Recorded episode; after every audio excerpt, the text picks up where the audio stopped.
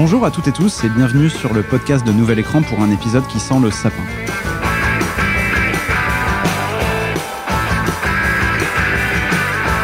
Mirror, mirror, yeah. Mirror, mirror, yeah. Mirror, mirror, yeah. Mirror, mirror, yeah. Alors qu'ils attendent impatiemment des vacances bien méritées, je leur fais faire quelques heures supplémentaires non rémunérées. Guilhem, Dimitri, Nadine et Charlie sont là pour m'accompagner une nouvelle fois. Et Stéphane est là aussi, mais il s'est déjà endormi après avoir lancé l'enregistrement.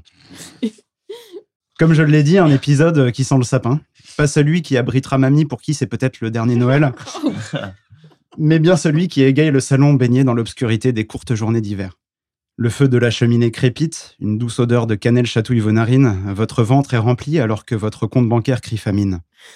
Et quoi de mieux pour des fêtes chaleureuses qu'une cerise sur le gâteau en pain d'épices? Un bon film de Noël que l'on a beaucoup trop vu, mais sans lequel il manquerait quelque chose. Vous l'aurez compris, l'équipe vous propose aujourd'hui un épisode spécial Noël dans lequel on va se plonger dans l'enfance de chacun. Dans ces moments où l'on échappait aux conversations politiques houleuses de notre famille quelque peu avinée, C'est grâce... Juste toi, ça. grâce à une V H S que de trop nombreux visionnages ont abîmée. Mais avant d'en venir à cette petite rétrospective, on va opérer un retour rapide sur nos dernières découvertes de l'année dans les salles obscures.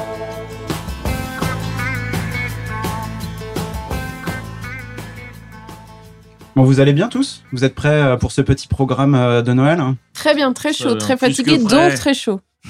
Et donc je vous parlais de la, lors de la dernière émission euh, du, euh, du P I F, le Paris International Fantastic Film Festival. Et donc je voulais revenir sur cette édition deux mille vingt-trois qui a tenu toutes ses promesses. Une ambiance au top, une programmation éclectique et qualitative, un staff investi et accueillant, et bien sûr pas mal de sursauts, quelques litres d'hémoglobine, mais aussi beaucoup d'émotions. Alors pour un bilan quasi exhaustif du festival, je vous conseille de garder un œil sur le site et les réseaux sociaux de Nouvel Écran, sur lesquels je vais publier incessamment sous peu un récap complet de mon expérience de cette année. Allez voir Nouvel Écran.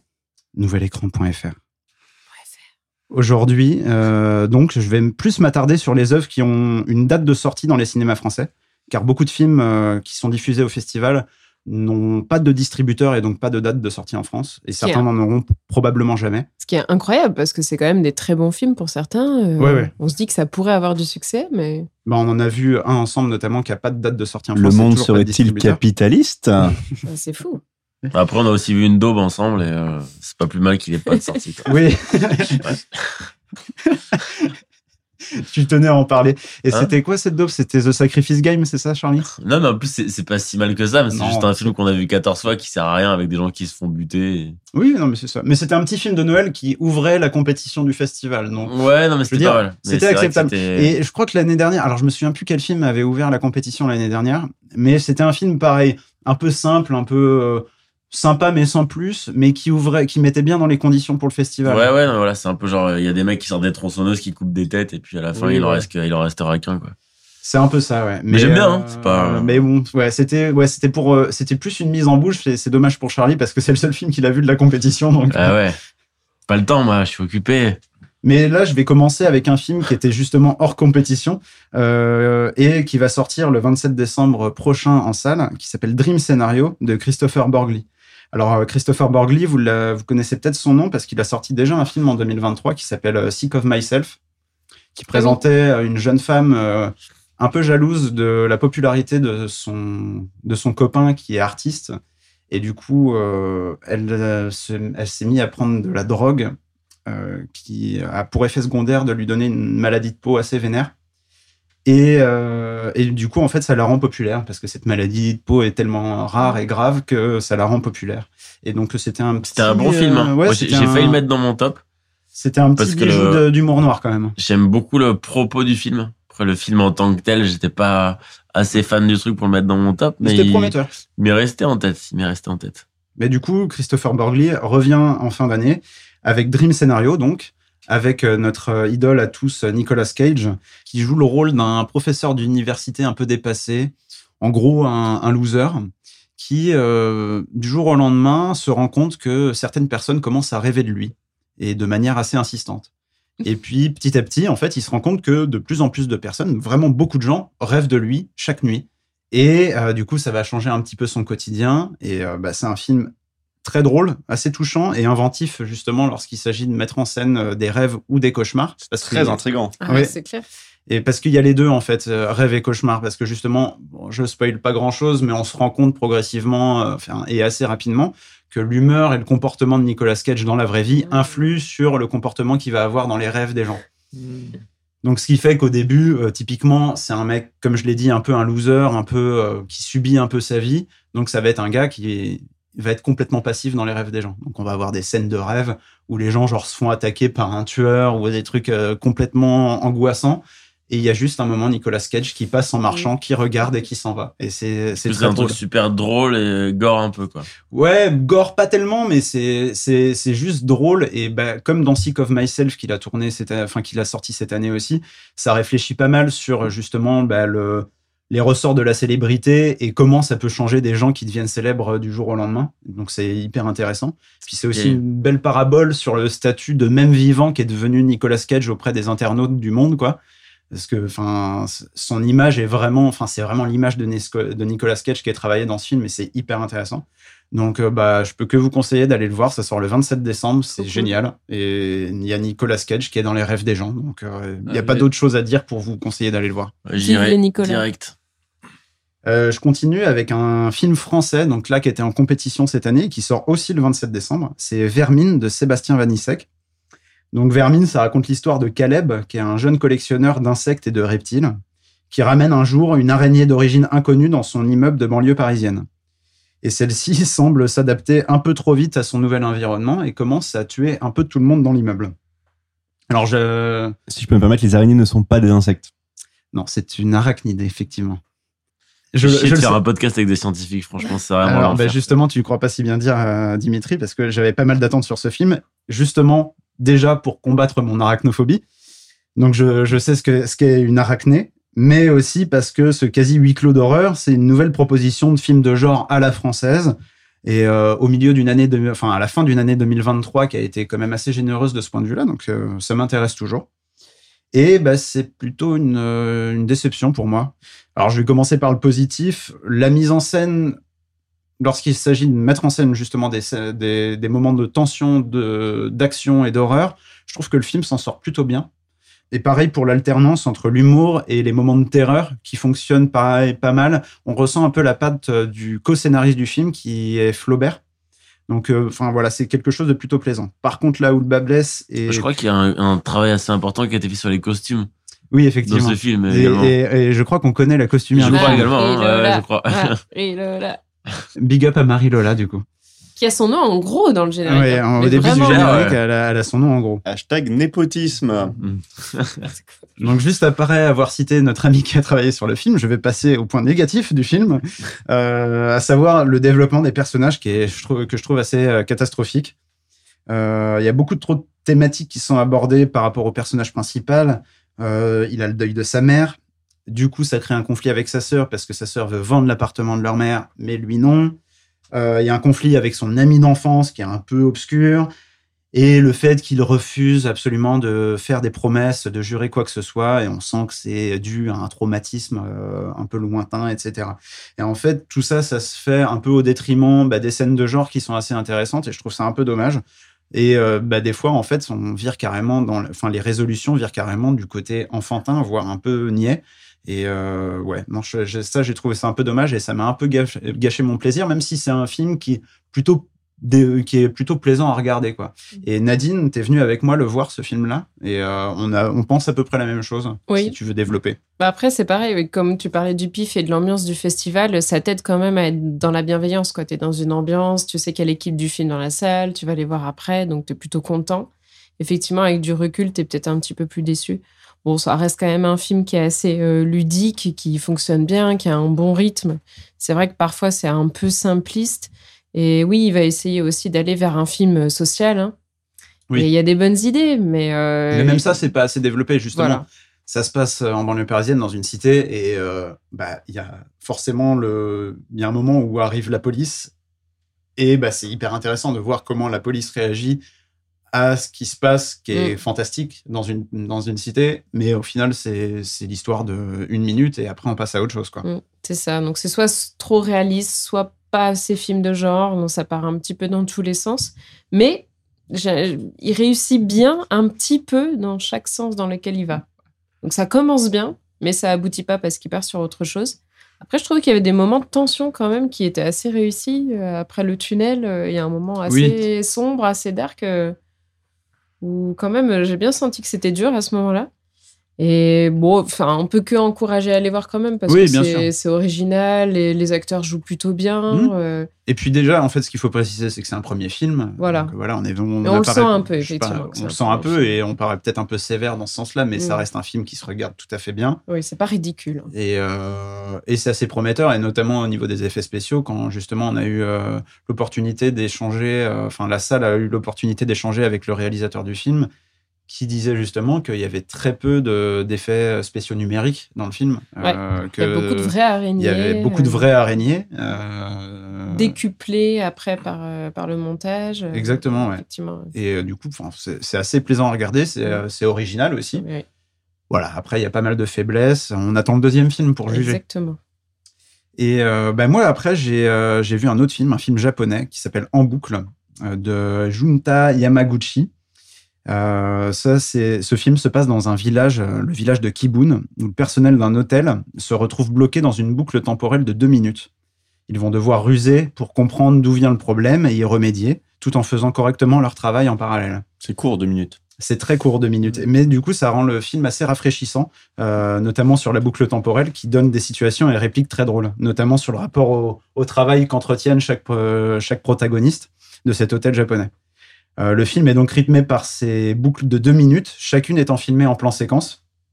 Et la répétition des, vé- des événements donne un ressort comique qui ne s'essouffle jamais. Et c'est euh, assez impressionnant quand même, c'est pas forcément évident. Donc c'est très plaisant à découvrir. Petit à petit, on apprend des choses sur les protagonistes. Certains conflits se résolvent d'une boucle à l'autre. Une romance naît et quelques questionnements profonds gagnent certains personnages. En bref, le film n'a pas de date de sortie, mais son distributeur français a annoncé qu'il sortirait probablement au milieu de l'année deux mille vingt-quatre. Donc, je vous conseille, c'est une expérience assez originale, qu'on ne voit pas souvent. C'est japonais, c'est très japonais, pour le coup. Mmh. Mais, euh, mais au final, ça donne vraiment des choses très drôles et euh, ouais, je vous le conseille. Tu dirais que c'est ni bon ni mauvais ? C'est ni bon ni mauvais. C'est surtout... Tu l'as déjà fait, celle-là, je crois. Hein, je la fais à chaque fois que je japonais. Mais c'est surtout très bon, Dimitri. François ouais. Bégodeau a fait cette blague aussi. Ah, c'est pour ça. C'est pour ça. Et pour les films qui ont une date de, de sortie euh, en France... Euh, en deux mille vingt-quatre, je termine avec le film qui avait le meilleur titre de la sélection du P I F cette année. C'est « Vampire humaniste cherche suicidaire consentant » d'Ariane Louis seize. C'est un film qui raconte l'histoire de Sacha, une adolescente au sein d'une famille de vampires. Mais contrairement au reste de sa famille, elle refuse de tuer des humains pour se nourrir. Donc lorsqu'elle rencontre un garçon qui compte mettre fin à ses jours, elle voit peut-être une solution à son problème. Donc à vos agendas, cette pépite euh, sort en... le vingt mars deux mille vingt-trois. Il s'agit là du film le plus abouti de toute la compétition, objectivement, ce qui lui a valu le grand prix du festival, euh, qui s'appelle l'Œil d'Or et qui est décerné par le public euh, du P I F. C'est un premier film ou euh, Je crois que c'est un premier film, c'est à vérifier, mais il me semble que c'est un premier film. Et quel est le budget, Nicolas, de je ce ne, film Je ne connais pas le budget de ce film, Guilhem, à euh, mon grand désarroi. J'ai cherché non, pourtant. Mais... Et la réalisatrice s'appelle Ariane Louis seize. Oui, Ariane Louis seize. D'ailleurs, Quoi d'ailleurs, quand elle a, elle a, elle a Après, reçu... Euh... Son blase, c'est Louis seize. Oui, c'est Ariane Louis seize. Et juste, elle a, elle a d'ailleurs fait une blague... À, on aime euh, le Québec. Elle a, elle a envoyé une vidéo au, au P I F lorsqu'elle a reçu son prix. Et justement, elle a dit « Je suis pressée de venir en France pour la tournée euh, du film en mars. Et euh, on pourra en, enfin discuter du film et de mon nom de famille. » Donc, euh, voilà. Incroyable. Elle a beaucoup d'autodérision, elle a l'air très sympa. Donc, euh, bah, les dialogues et la mise en scène de ce joli film lui donnent un ton très particulier, celui d'un teen movie à l'humour euh, très macabre. Et euh, bah, pour ceux qui l'ont vu, c'est un peu comme la, c'est un peu la série The End of the Fucking World qui est sur mmh, Netflix, avec du sang et des vampires. Les paraboles nombreuses sur le malaise de la jeunesse, sur, les jeux, sur l'écologie, sur la famille, en font un objet passionnant d'analyse et c'est vraiment très plaisant à découvrir. Les personnages sont bien développés, le film est bien écrit, on rit beaucoup, et le dénouement, même s'il est un peu attendu, il fonctionne très bien. Donc bref, je ne manquerai pas de vous rappeler le vingt mars prochain que ce film sort en salle, parce que c'est vraiment un truc à découvrir. Et bah, pour finir rapidement, si vous croisez euh, les films que je vais citer euh, dans un instant, au cinéma ou sur des plateformes, ou par d'autres moyens... Oh. par d'autres moyens, foncez. La, la télépathie. Donc d'abord, il y a Stop Motion, c'est un film britannique de Robert Morgan qui met en scène un, une jeune femme qui devient folle lorsqu'elle doit continuer le film en stop motion de sa mère hospitalisée suite à un A V C. C'est un mélange entre euh, animation, stop motion donc, et prise de vue réelle pour un film assez viscéral et hyper dérangeant qui laissera pas grand monde indifférent. Ensuite, il y a Moon Garden, qui est un film américain de Ryan Steven Harris qui mélange lui aussi stop motion et live action pour une déambulation macabre dans l'imagination d'une petite fille qui tombe dans le coma. Donc ça m'a pas mal rappelé euh, un film qui s'appelle Alice euh, de Jan Švankmajer. Donc c'est euh, ce film-là, c'est, je suis content d'en parler parce que c'est mon adaptation préférée d'Alice au Pays des Merveilles, qui a été réalisée par un cinéaste surréaliste tchèque dans les années quatre-vingts. Donc conseil euh, Moon Garden, mais euh, si vous n'arrivez pas à le trouver parce qu'il n'a pas de distributeur en France, regardez Alice de Jan Švankmajer. C'est vraiment une adaptation très surprenante de Alice au Pays des Merveilles. All right. Et enfin, euh, pour finir, euh, j'ai découvert aussi, euh, accompagné de Dimitri et Nadine, euh, Late Night at the, with the Devil. C'est un film australien de Cameron et Colin Cairns qui emmène le genre du found footage dans une nouvelle dimension en montrant des images d'un late show des années soixante-dix euh, qui tourne mal. Vous voulez en parler un petit peu ? euh, Ouais, moi j'ai trouvé ça très divertissant. Donc effectivement, c'est, c'est typiquement fan footage, donc on a l'impression de, de retrouver cette émission. Donc c'est très sympa parce qu'il y a ce côté années soixante-dix, colper la tarte, euh, grosse patte et, euh, et présentateur un peu, un peu, un peu vil. Et euh, au fur et à mesure du film, sans rien vous spoiler, il se passe des trucs de plus en plus chelous. Et euh, donc c'est vraiment, ça se prend pas la tête. C'est, c'est très très inspiré de l'Exorciste, c'est très inspiré de tous les films d'horreur des années soixante-dix. Et on rigole bien. Oui, c'est quand même un film qui monte en tension, ça fonctionne très bien, qui rend hommage, c'est ça, aux films d'horreur de l'époque, aux films, oh, à la télévision aussi de l'époque. Et donc, il ne faut pas le prendre comme un fan footage euh, pur, euh, où on retrouve vraiment des images. On sent que c'est quand même un film qui a du recul sur qu'est-ce que c'est les images aussi, et qui en parle assez bien. Oui, et puis c'est ce que, c'est ce que disait... Euh... un peu avec humour, mais je trouve que c'est plutôt vrai. Les personnes qui présentaient le film avant la séance, les, euh, parmi le personnel du P I F, euh, c'est qu'ils disaient bah, c'est un film, à la fois, on peut le découvrir en salle, mais on pourrait presque le découvrir sur sa télévision euh, cathodique euh, d'époque, mmh. parce que c'est vraiment, ouais, c'est vraiment un hommage au, au late show des années euh, soixante-dix et même d'aujourd'hui. Donc, c'est hyper, assez, euh, c'est, c'est hyper intéressant comme film. Et pour moi, mon pronostic, c'est que c'est parmi les films qui n'ont pas encore de distributeur en France, je pense que c'est celui qui a le plus de chances d'en avoir euh, dans un avenir ouais, plutôt ouais, proche. Que, franchement, bah, c'est de super bonne facture. Et c'est puis, c'est, ouais. Voilà pour le P I F. Encore une édition super avec une, une programmation géniale. Je ne peux que vous conseiller de, d'aller au P I F les, les années qui suivent en espérant qu'il fasse encore plein d'éditions.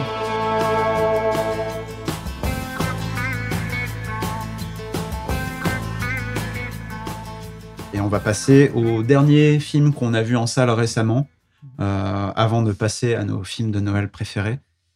Et ben, on va commencer avec vous, Nadine et Dimitri, euh, qui avez vu deux films récemment. Mm-hmm. Vous pouvez nous en parler. Un euh, plutôt positif, un plutôt négatif. Mm.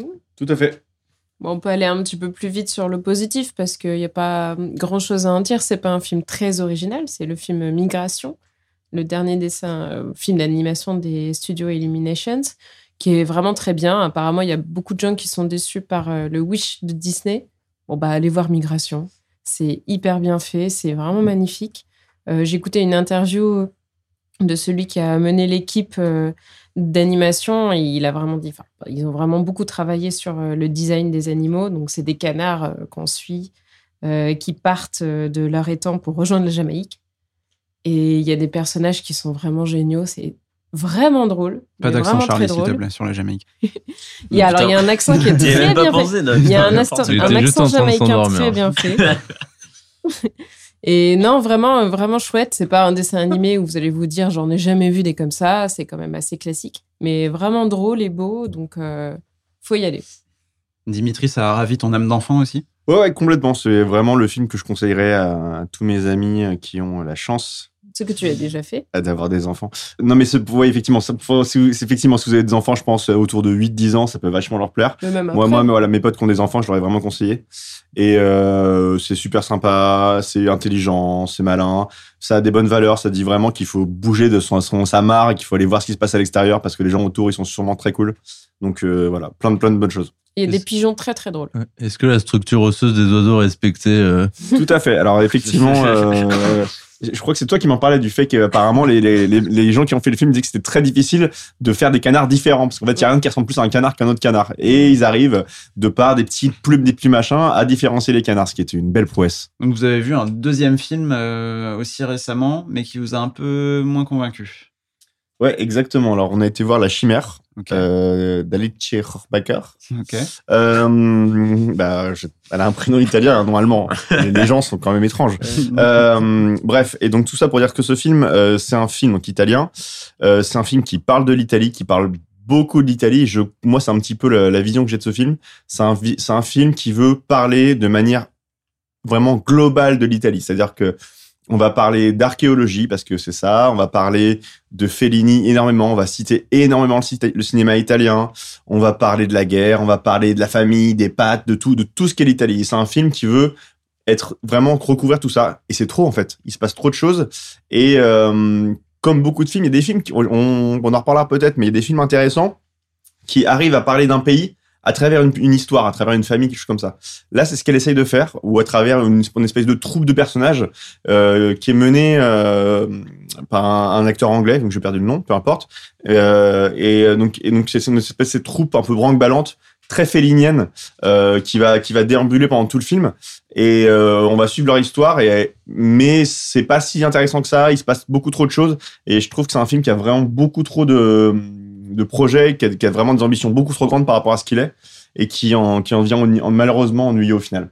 Non, moi, c'est un film qui m'a beaucoup agacé. Je vois bien qu'il plaît à beaucoup de monde, hein, tant mieux, mais je le trouve euh, pédant, euh, intellectuel, mais pas dans le bon sens, quoi. Donc, euh, qui se veut vouloir s'intéresser à la population, aux petites gens qui ont véritablement euh, le vrai sens de la vie en eux. Et en fait, euh, pas du tout. C'est vraiment un film qui met à part, je trouve. Donc, euh, même en ayant les références, euh, moi, ça m'a rappelé euh, mes pires moments passés en prépa littéraire, quoi. C'est vraiment euh, wow. un entre-soi d'un télo, euh, faussement un peu bohème. Ça m'énerve. C'est vraiment le genre de truc qui m'énerve euh, complètement. On peut s'ennuyer devant un film et pas, gr- pas comprendre grand-chose et le trouver beau. Et je ne l'ai même pas trouvé beau. Euh. Enfin, vraiment, il m'a, il m'a énervé. C'est un film qui m'a ah, ennuyé là, ouais. et énervé. Ouais, ça m'a ouais. énervé. Ouais. Ok. On va apaiser la tension tout de suite. Moi, je vais passer je à la suite. Merci pour ce conseil de La Chimère. De rien. Euh, non, moi, je vais terminer ce petit récap des derniers films qu'on a vus avec Bâtiment cinq de Ladj Ly que j'ai découvert récemment. Donc, c'est le deuxième opus de sa trilogie sur la banlieue parisienne qu'il avait commencé avec Les Misérables, que moi, pour le coup, j'avais plutôt apprécié. Vous l'avez vu, vous ? Ouais, j'avais beaucoup aimé. Ouais. Non, c'était un film assez intéressant et assez impactant. Là, avec euh, Bâtiment cinq, on a un film, je trouve, beaucoup plus bordélique que Les Misérables. Il y a beaucoup de sujets qui sont abordés et euh, plein qui ne sont pas résolus. Euh, les personnages aussi manquent un peu de profondeur. Euh, il y a trop de lignes narratives qui se chevauchent. Euh, bah, il y a la campagne municipale de la, du personnage principal qui s'appelle Abby, euh, le plan d'urbanisme euh, un peu scandaleux euh, qui fait débat mais au final qui est abandonné très rapidement, le personnage du maire euh, qui a l'air d'un mec un peu sympathique au début mais dès qu'il devient maire ça devient Dark Vador et on comprend pas trop pourquoi euh, il passe du, du gars bon voilà qui a, qui est un peu mystérieux mais qui a l'air plutôt sympathique hein, au gars hein, complètement détestable. Enfin bref, voilà, il y a plein de, il y a plein de choses comme ça que je trouve qui sont pas développées dans le film et c'est un peu dommage. C'est un truc que j'ai pas l'habitude de dire. En général, je dis plutôt l'inverse, mais pour le coup, là, je trouve qu'il manque vingt à trente minutes au film pour qu'il développe un peu plus ces, ces trucs-là. Euh, par contre, dans le, sur ce qui est positif, euh, c'est que Ladj Ly, quand il veut filmer l'émotion, il y arrive très bien. Et moi, ça marche vraiment bien avec moi. Et bon, le, sur le sujet qui est traité, euh, moi, mon, enfin, je suis sorti complètement indigné du film. Je m'y attendais, mais je suis sorti complètement indigné du film. Enfin voilà, ça raconte une réalité. Et Ladj Ly, c'est une, un des rares cinéastes qui parle aussi bien de la banlieue aujourd'hui, je trouve. En plus, c'est son histoire, c'est ce qu'il a vécu. Euh... Bah oui, c'est des choses qu'il a vécues en fait, on, et on, on le sent en vrai. Et je pense que c'est aussi pour ça que le film est aussi bordélique, c'est qu'il veut aborder beaucoup de choses qu'il a vécues, beaucoup de choses qu'il a vues. Observer et euh... mais bon pour fa- pour en faire un film qui se tient, qui est cohérent avec des personnages euh, où on comprend leur, euh, leur trajectoire, et cetera. C'est, je pense qu'il fallait resserrer un petit peu plus. Plutôt qu'une trilogie, il fallait peut-être faire quatre ou cinq films euh, pour euh, aborder tous ces sujets-là. Mais peut-être qu'il en fera d'autres après, hein, je ne sais pas.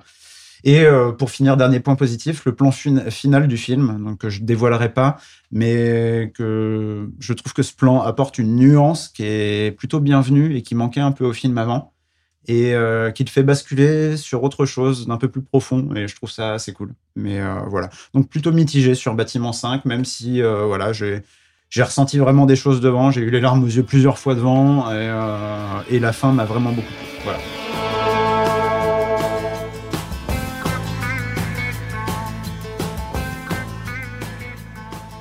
Et ça y est, on y est.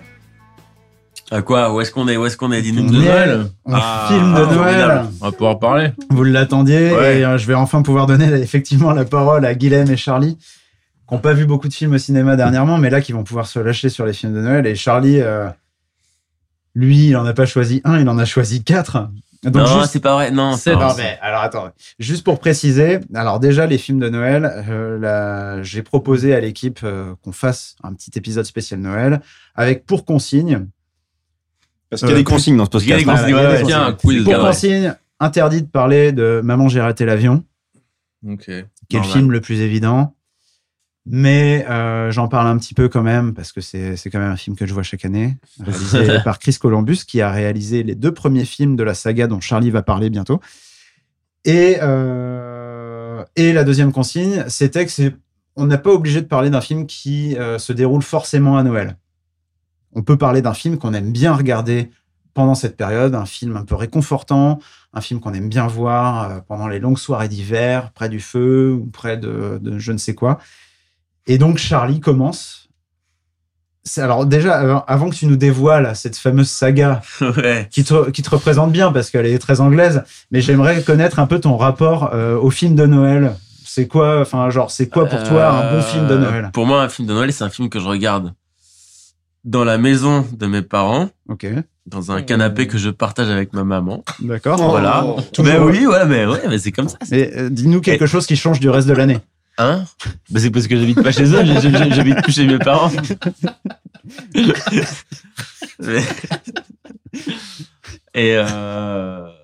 donc, un film que tu regardes chez tes parents. Un film que tu regardes chez tes parents, donc. Ouais. Au moment de Noël. Oui, avec ma maman, encore avec une fois. Avec ta maman, dans le canapé. Ouais, si je l'aime beaucoup.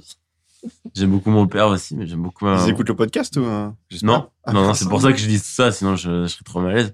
Non, non, non euh, et oui, donc ça se regarde à la télé sur une chaîne gratos euh, entre le vingt-cinq et le premier janvier. Ah oui, c'est des... Et qu'est-ce qu'il y a ? Il y a, ouais, ouais, ouais, il y a un, il y a un cahier des charges très particulier. Ouais, carrément. En V F ? Ok. En V F, ah bah oui. Faut que ce soit un peu naze quand même, sinon c'est pas drôle. Pas le jour du Boxing Day.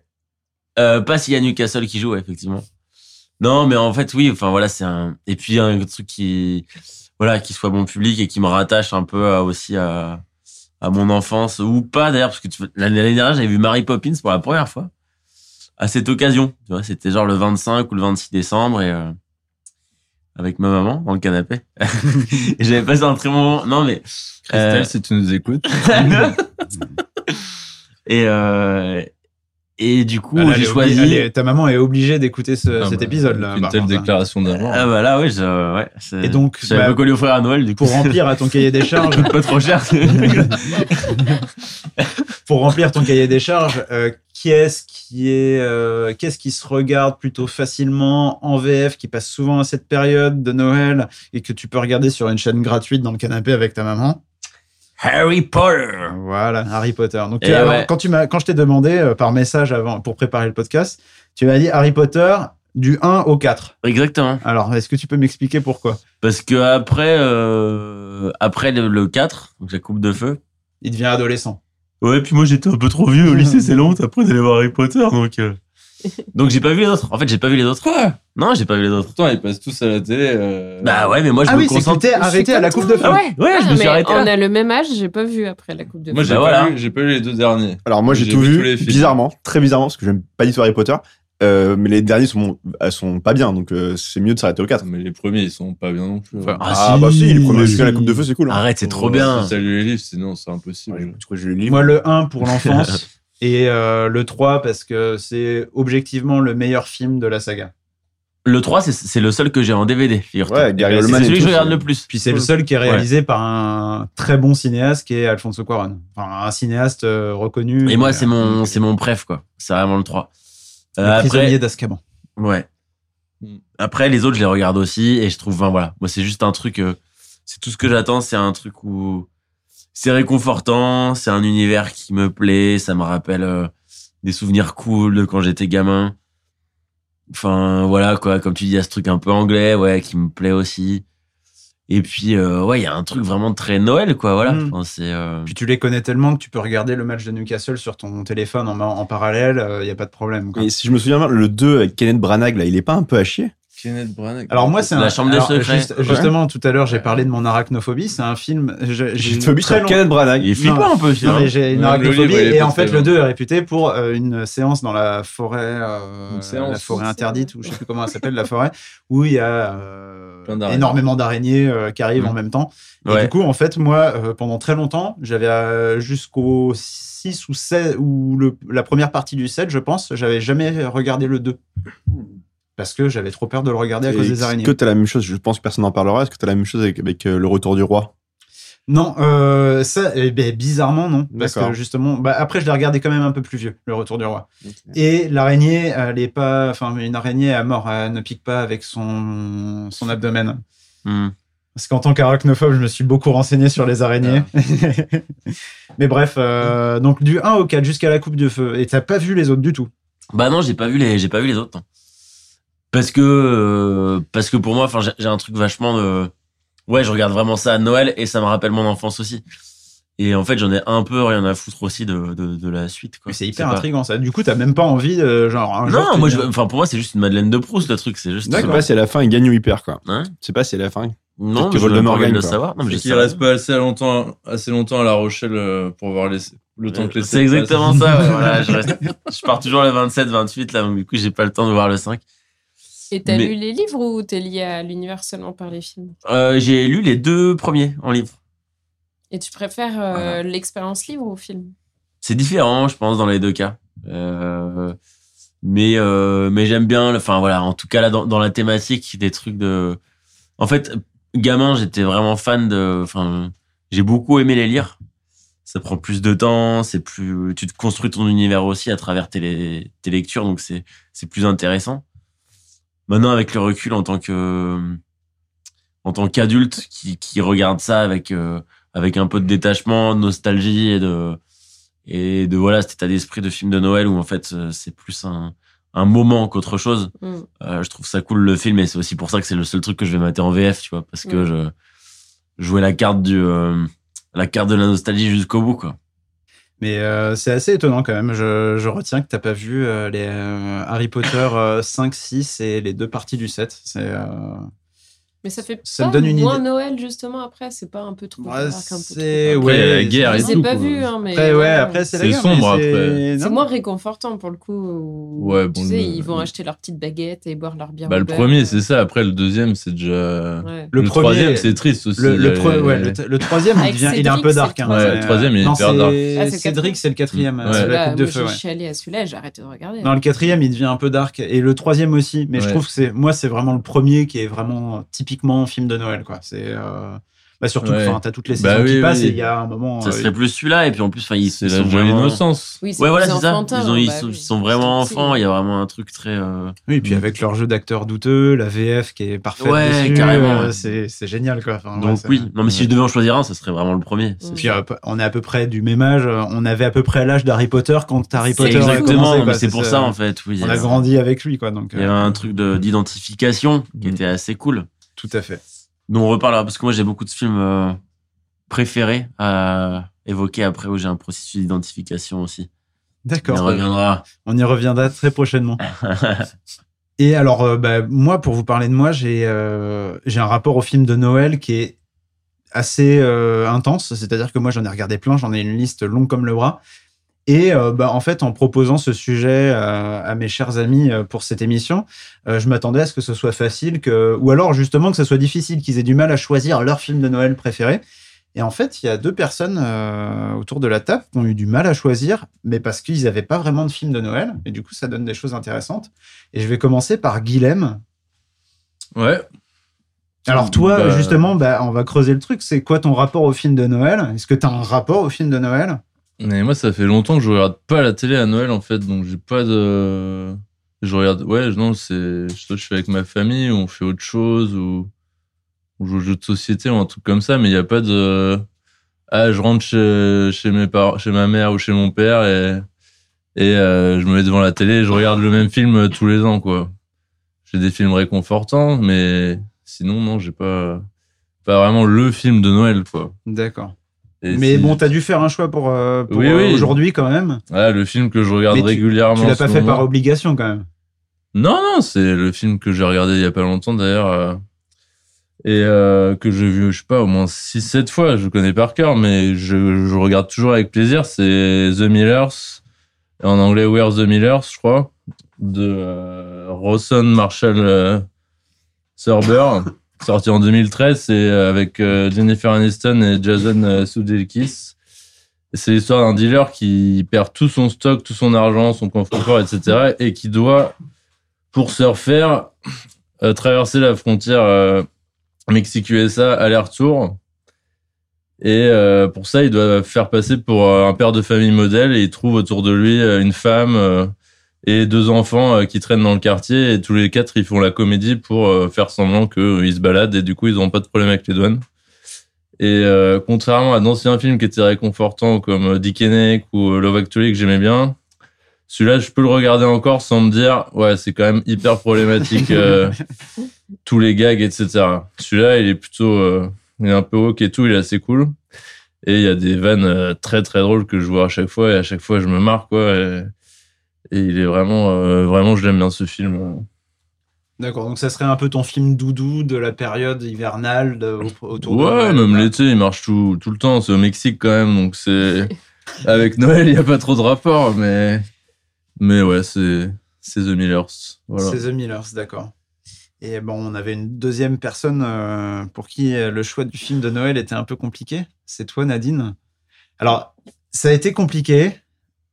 Alors non, bah vas-y, je vais te demander, comme aux autres, c'est quoi ton rapport justement au film de Noël? Est-ce que t'en as un? Et euh, ça serait quoi un bon film de Noël pour toi? Ah oui, parce que d'emblée, justement... Sans, sans nous dévoiler encore celui, ouais. que t'as cho- celui dont tu as choisi de nous parler. Bah, tous les films dont tu parlais en tant qu'exemple, moi j'en ai vu aucun, ou alors si j'en ai vu, euh, vraiment, euh, ça m'a pas du tout touché. Ou ceux qui passaient à la télé que j'ai pu regarder, c'était euh, les Disney, les Astérix, donc j'aime bien, mais vraiment euh, sans plus. Du coup, je me suis dit, un bon film de Noël, c'est un film qui est réconfortant et que tu as envie de revoir et qui te met, euh, qui te met de bonne humeur, quoi. Lié à, l'inf- à l'enfance, moi, ça ne me touche pas parce que j'ai regardé des films assez tard. Je pense que j'ai commencé au milieu du lycée à regarder des films. Donc, je n'ai pas de film d'enfance. Ou alors, vraiment, il faudrait me montrer un épisode de Columbo ou de Perry Mason, quoi. Mais je ne les ai pas revus. Donc, je regardais ça quand j'étais petite, mais je ne les revois Derrick, pas. Derrick, non. Ah, vraiment, ah, Perry Mason, Columbo, euh, Nestor Burma. Voilà. Rip Guy Marchand. Non, mais oui, je n'ai pas revu. Bon, bref, ne parlons pas de choses tristes.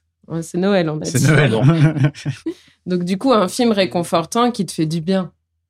Okay. Donc, euh, potentiellement, ça serait, dé... ça serait ta définition. Voilà. Donc, potentiellement, un film que tu pourrais revoir chaque année à cette période. Ah ouais, c'est ça. Ok, d'accord. Et donc, tu as hésité entre deux films. Un drôle et un pas drôle du tout. Donc, on va commencer par le drôle et on évoquera peut-être le moins drôle plus tard, mais qui était assez étonnant pour un film de... comme choix de film de Noël. Oui, parce que du coup, c'est pas trop lié à l'enfance, c'est The Big Lebowski.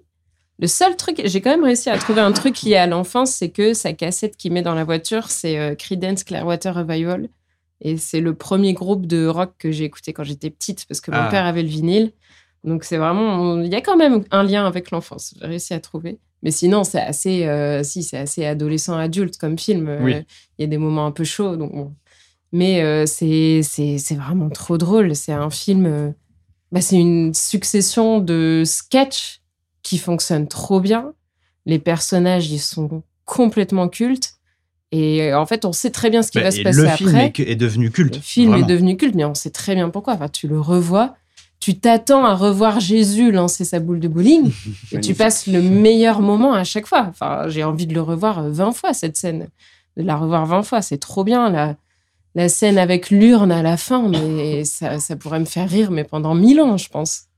Ouais, bah c'est, c'est vraiment trop bien. Surtout que le... Enfin, c'est un film, c'est, quand, quand on dit que c'est un film culte, c'est pas un film culte comme euh, la plupart, euh, comme tout le monde le dit aujourd'hui. Genre euh, maintenant, dès qu'un film est bien, c'est un film culte. Non, c'est un vrai film qui s'est fait une réputation au fur et à mmh. mesure des années, où il y a des gens qui connaissent les répliques. Et d'ailleurs, justement, euh, quand on, dans notre conversation de groupe euh, avant de pré- pour préparer le podcast, je t'ai dit, je veux ah bien oui, que tu parles de The Big Lebowski. Ouais. Mais à condition que tu nous prépares euh, des cocktails White Russian euh, euh, pendant l'enregistrement. Au Mais nouvel bon. an, au nouvel an. La prochaine fois. Mais ça c'est ça, c'est qu'il y a trop de références, euh, il y a trop de clins d'œil euh, qui restent, et il y a trop de choses marquantes. Les personnages, ils sont incroyables. Et mine de rien, c'est pas non plus un film euh, bête, quoi. Il y a une intrigue qui est quand même assez complexe. Donc quand tu le revois, mmh. bah, faut que tu te remettes dans la tête de « Ah oui, qu'est-ce qui se passe déjà ?» Ça reste un film des frères Cohen. Hein. Ils ça. savent s'y prendre quand même. Pour c'est un... une parodie de film noir. Et le dernier lien que je fais avec euh, le côté réconfortant, c'est que c'est, tu suis un personnage principal qui vit dans un monde hyper violent et lui, il veut juste qu'on le laisse tranquille, quoi. Et je trouve que ça fait très Noël, ça. C'est il vraiment... voulait juste récupérer un tapis, quoi. C'est ça, mais oui, et puis juste euh, bah, vivre sa vie tranquille, quoi. Euh, boire ses White Russian et fumer ses bédos. Et voilà, il s'en fout de tout. Et bah, Noël, c'est un petit peu ça aussi. C'est la parenthèse où tu mets tout entre... Bah, c'est... C'est ça, c'est la parenthèse où tu oublies tout, où tout ce qui se passe dans le monde, finalement, t'en parles plus et t'y penses plus. Et euh, du coup, je trouvais que c'était assez lié euh, à cette idée-là. Donc, le Duke, ce serait euh, le Père Noël, quelque part. Bon, c'est le, ouais, en tout cas, moi, c'est mon Père Noël. Comme clairement. Sa petite barbe euh, le laisse euh, bah, ouais. penser. Tout le monde l'a vu, le film, autour de la table ? Oui, bien sûr. Ouais, ouais, plus ou moins. Plus ou moins, c'est-à-dire ? Je sais pas, soit j'étais en train de fumer ou j'étais en train de m'endormir et je m'en souviens pas. De fumer des cigarettes. Bien sûr. Bien sûr. Il y a même un rêve musical. Euh... Enfin, en fait, c'est presque un Disney, quoi. Il y a des chansons, oui, non, mais, euh... mais c'est pas du tout Disney. Il faudrait que je le revoie, je pense. C'est quoi, c'est Bob Dylan pendant le rêve musical, non ? Je me suis un na, peu... Na, na, na. Mais c'est un, oui, non, c'est un film multiple. Il y a plein de choses. Ça mélange les genres. C'est, c'est vraiment... Enfin, ouais. Non, mais c'est un film qui m'a beaucoup marqué. Mais c'est étonnant comme film de Noël. Mais justement, oui. on va venir au deuxième avec lequel t'hésitais, qui est quand même le film de Noël... l'anti-film de Noël, mais bon, pourquoi pas ? Alors, ouais. vas-y, parle-nous de ce film bah, d'Alfred Hitchcock ouais, bah, de dix-neuf cent soixante. Psychose, vraiment, euh, je pense que c'est pareil. Je pourrais le regarder tous les jours. Je pense que je m'en lasserai pas du tout. Et du coup, bah, ça fait aussi film de Noël pour moi, parce que j'imagine que c'est des films que tu revois et qui te mettent à l'aise. Euh, j'ai, j'ai lu beaucoup quand j'étais petite, et j'ai relu beaucoup, notamment des bandes dessinées, et je fais vraiment le lien. Donc du coup, je, j'arrive à lier ça quand même à l'enfance. C'est que quand tu relis Tintin pour la douze millième fois, bah, tu sais très bien quelle est la case suivante que tu vas voir visuellement avant de lire euh, les textes. Et bah, Psycho, c'est ça. Enfin, les, les, les scènes, elles sont tellement belles, les images sont tellement belles et travaillées et marquantes. C'est des successions de tableaux, quoi, mmh. avec ce noir et blanc. Et du coup, c'est la même chose. J'ai l'impression, en fait, de le regarder et de même plus écouter et de penser à ce qui se passe, mais juste de voir des images et qui vient en faire du bien à mon cerveau. Je retrouve des images familières, je trouve ça magnifique, et je suis un peu hypnotisée, quoi, par ce qui se passe. D'accord. Et je pense que c'est le premier, euh, c'est un des premiers films que j'ai regardé, justement, à l'adolescence, et que j'ai vraiment euh, vu et revu, et que je pourrais regarder plein de fois, mais douze ans en colère, c'est pareil, ça va un peu là-dedans. D'accord. Je sais pas, c'est des films dont je me lasse pas du tout, c'est pas du tout des films d'enfance, pas du tout des films de Noël, mais qui m'hypnotisent euh, complètement. Donc, ce qu'il faut savoir, c'est qu'il ne faut pas les prendre de douche chez Nadine le jour de Noël. Mais d'ailleurs, j'ai une anecdote euh, un peu marrante. Euh, enfin, un peu mar- marrante. On ne veut pas savoir, Nicolas. Une anecdote, vis-à-vis, une anecdote vis-à-vis de Psychose euh, avec Charlie, où euh, en fait, on a passé trois années de licence art du spectacle à Poitiers à faire croire à tout le monde qu'on avait eu Psychose, alors oui. qu'en L trois, on ne l'avait toujours pas vu. On n'a pas fait croire. On, si. on avait un peu... Non, non, mais premier épisode du podcast, pas. Charlie t'a dit je suis, je, je, je suis un roi pour parler des films que j'ai pas vus.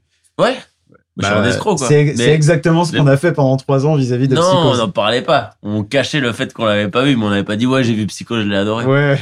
Effectivement, c'était un peu notre, euh, notre dard de pas avoir vu ce, Et est-ce qu'en le voyant, le vous avez aimé ou vous avez trouvé ça décevant? Est-ce que Charlie l'a vu? Ah non, moi j'ai. Si, on l'a vu ensemble on, du coup. On, on l'a vu ensemble, on, s'est, on se ouais. l'est fixé en L trente. En fait, on voulait se dire, vas-y, est-ce qu'on pourrait être le genre de cinéphile qui n'a jamais vu Psychose, mais que ça devienne presque une, ouais. un objectif, quoi. Genre, on ne regarde jamais Psychose. On le regardera jamais. Et on a fini quand même par craquer en L trois euh, et on l'a regardé chez moi et bah c'était très bien. Mais après, c'est. Ça fait partie du genre de film, en tout cas quand tu as fait des études de cinéma, oui. c'est le film que tu as, même si tu l'as pas vu, tu l'as vu. Mmh. Parce que oui. bah, on a étudié énormément de séquences en cours, on, on, a, on a presque vu le film intégralement sans c'est le voir. C'était, c'était, euh... c'était un peu la première fois que j'avais cette sensation de, d'avoir vu un film euh, avant de l'avoir vu, quoi. C'était, c'était assez particulier. Complètement. Mais, euh, mais oui, évidemment que c'est un chef-d'œuvre. Et je pense que voilà, on, on a encore un petit paquet à notre liste comme ça qui sont des, des gros oui. chefs-d'œuvre. Après, voilà, c'est trop riche. Tu peux pas tout, avoir, avoir tout vu de toute façon. Et à un moment, tu as toujours des, des carences. Euh... Est-ce que ça t'empêche d'apprécier les films que tu vois? Moi, je pense pas de toute façon. Ah non, pas, pas, pas du grave. Tout. Mais c'est... Bon, après, voilà, je vous avais promis une anecdote marrante. C'est une anecdote marrante pour des personnes qui ont fait des études de cinéma. Ouais, mais... ouais c'est vrai que c'est pas hyper drôle non plus, quoi. C'est... Mais bon, voilà, ça, Mais oui, ça, oui. ça nous a pas mal fait rire, euh, Charlie et moi, pendant trois années de licence. Donc euh, voilà, je voulais le partager avec vous. Trop cute. Surtout qu'on avait, surtout qu'on avait vu euh, globalement quatorze fois plus de films que tous les gens qui étaient avec nous. Oh, Charlie, non, mais je non. t'arrête là, Charlie. Tu es, tu es médisant maintenant. Non, ben non, on va passer à Dimitri. Euh, Dimitri qui, euh, en tout cas, vu le film qu'il m'a proposé, euh, a l'air d'avoir eu une enfance plus proche de la mienne. Et justement, alors quel est ton rapport au film de Noël? euh, Alors moi, c'est quoi un bon film de Noël pour toi? C'est surtout des films que j'ai binge watché, binge American, binge watché étant petit. Donc c'est des films que j'ai vus deux cent mille fois. Avant que le mot binge watché existe. Absolument, dans les années et euh, et donc voilà, donc il y en a deux qui me sont venus à l'esprit parce que c'est deux films que j'ai vus énormément et qui se passent à Noël. Euh, j'ai pensé aux Gremlins et à Batman le Défi. Et donc aujourd'hui, je vais vous parler plutôt de Batman. Batman, d'accord. Alors pourquoi ce choix? Alors parce que moi c'est un film, c'est un de mes, c'est un film qui est à mon panthéon pour plein de choses, pour plein de raisons. Euh, donc c'est un film qui date de quatre-vingt-douze, donc une époque où la plupart d'entre vous n'étaient soit pas nés, soit à l'état fœtal. C'est pour C'était ça. C'est la que... meilleure année. Voilà.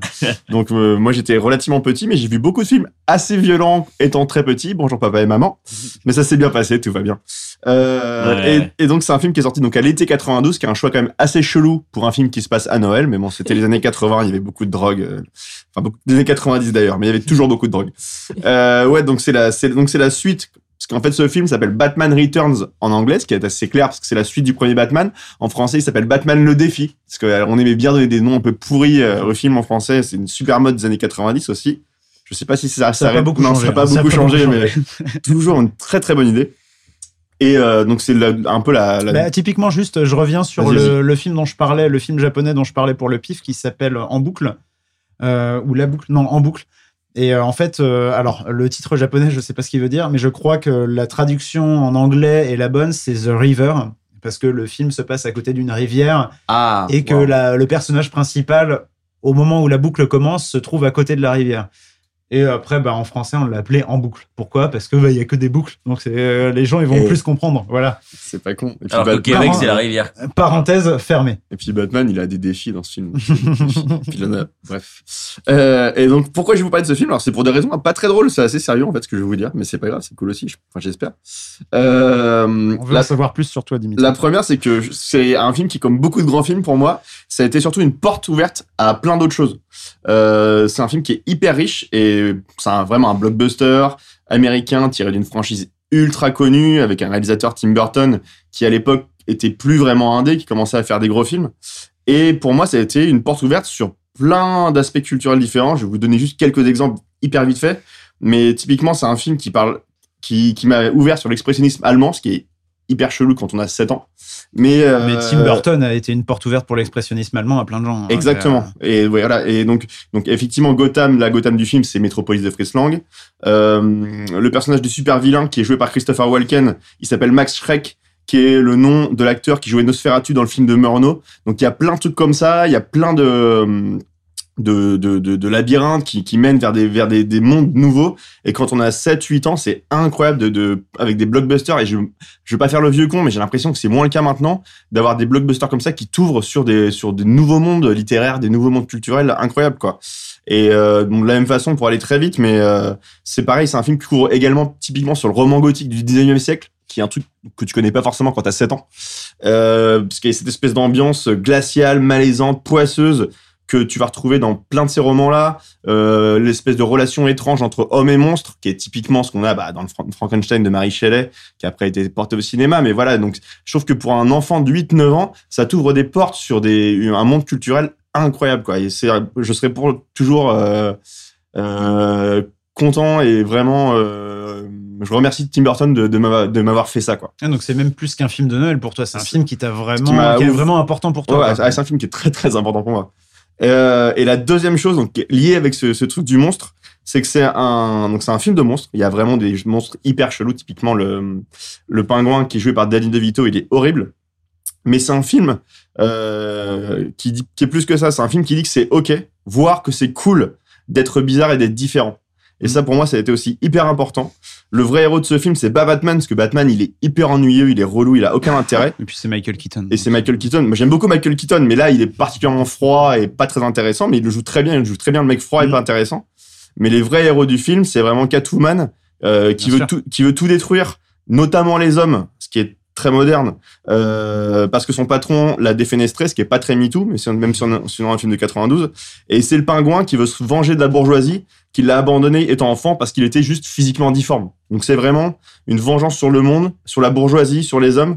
Et euh, c'est un film qui, un peu comme le Freaks de Todd Browning, encore une fenêtre que le que ce film-là m'a permis d'ouvrir, euh, montre que la différence, elle est hyper enrichissante, elle peut être passionnante, mais qu'elle est très souvent rejetée et euh, par notre société qui est hyper oppressive et hyper normative.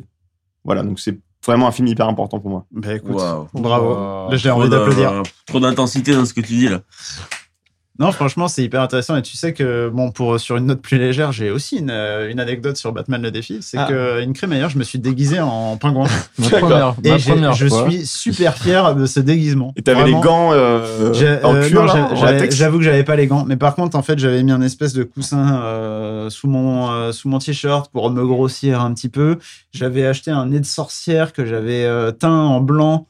Euh, pour avoir vraiment le nez crochu du pingouin, et je suis arrivé à la soirée, tout le monde a deviné mon déguisement mais personne savait qui était en dessous, et donc j'étais plutôt satisfait du truc. Est-ce qu'il y a des photos de cette euh... Euh, peut-être les photos peut-être. prochainement sur le Instagram Insta... abonnez-vous à l'Instagram. Franchement, si j'arrive à les retrouver, on me reconnaît tellement pas sur les photos que je serais très content de les publier. Et euh... ça, vous l'avez vu ce film, parce que moi j'ai ouais, non, ouais, ni pas... Tim non, Burton ni les films de Batman, et celui-là est vraiment génial. Bah, ça ah se oui, revoit mais... à notre époque, ça se revoit en tant qu'adulte. Et le, le premier aussi avec Jack Nicholson en Joker, euh, qui est super cool. Mais moi, je, j'ai une préférence pour le défi. Moi, c'est vraiment mon le... film préféré de Tim Burton. Ouais, moi euh, aussi. Égalité peut-être avec Beetlejuice et Edouard de Main d'Argent, mais euh... moi j'adore Ed Wood. Mais euh... ah, Ed Wood est cool aussi en fait. Les... Bon, en tout cas, ouais, les premiers films de Tim Burton ouais. pff, avant les années deux mille, de toute façon, c'est avant Tim la Burton, C G I. Euh... Non, mais oui, voilà, c'est ça. Tim Burton avant les années deux mille, c'est genre juste un des plus grands cinéastes en activité, quoi. On a pu parler de l'étrange Noël de Monsieur Jack aussi. Qui n'est mais pas ouais. de Tim Burton. Qui n'est pas de Tim Burton. Bon, qui est de Tim Burton. Dans son cerveau. Mais ouais, genre, euh, l'âme de Tim Burton est dans tout le film, mais ce n'est pas de Tim Burton euh, techniquement. C'est pas lui qui l'a réalisé. En tout cas, il n'est pas crédité comme réalisateur. Ah bon. On apprend, on apprend des choses avec Nouvel Écran. Euh, bah, c'est à mon tour, du coup. Euh, vous, avez, vous, vous avez deux heures, parce que pour, en, en termes de films de Noël, moi, je peux, je peux en parler longuement. Euh, non, bah, en fait, moi, pour vous expliquer rapidement euh, mon rapport au film de Noël et mon rapport aussi un peu au cinéma quand j'étais gamin, c'est que, en gros, euh, mon père euh, avait une entreprise dans laquelle ils abritaient un spectral vidéo. Donc, euh, pour ceux qui connaissent, c'est comme Vidéo Future. C'est des, euh, en mmh. gros, c'était une borne de location de V H S à l'époque. Et bah, du coup, vu que mon père, euh, avec son entreprise, euh, abritait ce truc-là, euh, bah, il pouvait récupérer gratuitement des, des V H S qu'il rendait, en pré- qu'il rendait après. Et des fois, bah, Spectral lui filait des V H S dont il voulait se débarrasser. Et donc, bah, c'est comme ça que j'ai découvert, je pense, euh, quatre-vingt-quinze pour cent des Disney. Euh, jusqu'à, mes, ouais, jusqu'à mes dix ans, j'ai vu euh, quatre-vingt-quinze pour cent des Disney. Et euh, bah, les Disney passés, euh, je me suis rapproché de la passion de mon père, qui, est, euh, qui sont les films d'action. Et euh, du coup, j'ai vu énormément euh, de films d'action, plus ou moins bons. Euh, donc, euh, des plus ou moins bons Jean-Claude Van Damme, par exemple. Mais, euh, mais aussi des très très bons, euh, comme le film dont je voulais vous parler aujourd'hui, qui est vraiment un film de Noël. Non seulement c'est un film de Noël pour moi, c'est genre, euh, bah, je l'ai regardé il y a deux jours, euh, et euh, même pas pour le podcast, enfin, s'il n'y avait pas eu le podcast, je l'aurais regardé quand même. Et c'est, c'est genre vraiment un film qui est important pour moi en tant qu'enfant, mais aussi en tant que mec qui a fait des études en cinéma, parce que c'est un film que j'ai revu très souvent, et en fait j'y ai vu de nouvelles choses à chaque fois, je peux l'analyser, je peux vraiment, enfin genre, c'est un film qui me passionne vraiment, et son cinéaste me passionne aussi. Donc euh, c'est Piège de cristal de John McTiernan, qui est sorti en dix-neuf cent quatre-vingt-huit, avec Bruce Willis bien sûr, et Alan Rickman. On fait le lien avec Harry Potter, puisque c'est le, le regretté acteur qui interprétait Rogue, le professeur Rogue, et qui jouait aussi dans Love Actually, donc le mec a quand même une carrière qui exactement tourne autour des films de Noël, quoi. Effectivement, en tout cas les films de Noël autour de cette table. Il n'a pas joué dans The Big Lebowski ni dans Psychose par contre. J'aurais mais euh, ça, ça, ça aurait pu être bien. Psychose. Mais il joue dans Robert des Bois, Prince des voleurs, qui est un film il aurait incroyable. Pu jouer dans un film d'Hitchcock, mais bon, euh, mais il était peut-être un peu trop jeune. Mais bref, non, Piège de cristal, c'est, euh, c'est un film très important pour moi. C'est euh, un film qui est... Tout est bien écrit, tout, est, tout a un sens. Euh, le, le personnage se retrouve pieds nus dans la tour du Nakatomi Plaza, mais c'est parce qu'il y a un mec plutôt, euh, vu qu'il avait le mal de l'air, il lui a conseillé de se mettre pieds nus et de faire le point avec ses pieds dans la tour, et du coup il le fait, mais sauf que là il y a les terroristes qui arrivent, et du coup bah, il doit fuir, mais il est pieds nus, et du coup après ça amène plein d'autres situations qui tournent autour de ses pieds qui sont nus, et c'est genre juste, c'est un bijou de mise en scène. C'est un film qui a, qui a été pas mal euh, rejeté par la critique française quand il est sorti, et qui est devenu pareil un peu culte au fur et à mesure, qui a été réhabilité, qui est un pilier du cinéma d'action, parce que ce qu'il faut savoir, c'est que ce film sort un an après Predator, aussi réalisé par John McTiernan, qui est le un des panthe- qui est au panthéon des films d'action aussi, et de films de science-fiction. Et enfin bref, tout ça pour dire, et bon, évidemment, pourquoi c'est un film de Noël ? Parce qu'il se passe à Noël, qu'il y a la petite musique de Noël, les petits grelots qu'on entend pendant tout le film, avec Bruce Willis en Marcel, blanc au début, complètement noir et rouge de sang à la fin. Et c'est juste, enfin voilà. Et euh, yippee-ki-yay, motherfucker.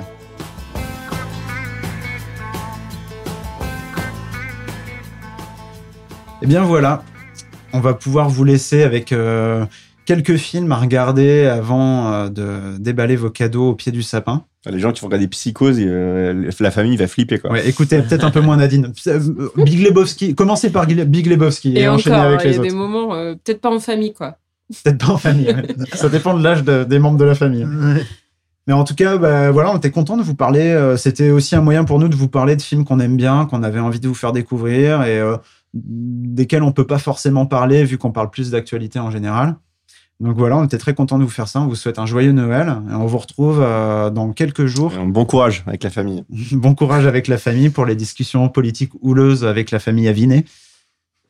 Je parle pour moi, Charlie, toujours. Bah, toujours okay, pour toi, hein. Il y a Stéphane qui s'endort, il faut qu'on se dépêche. Et on vous retrouve dans quelques jours euh, bah, pour le traditionnel top de l'année. Le fameux traditionnel, vu que notre podcast a maintenant sept ans. Voilà, le traditionnel top de l'année pour euh, n'importe qui qui parle de cinéma, j'entends, mais bien sûr. Et euh, bah, on vous parle de ça très rapidement. Et on espère que vous passerez de bonnes fêtes. Et euh, bisous à vous. Excellente fête. Bisous à tous.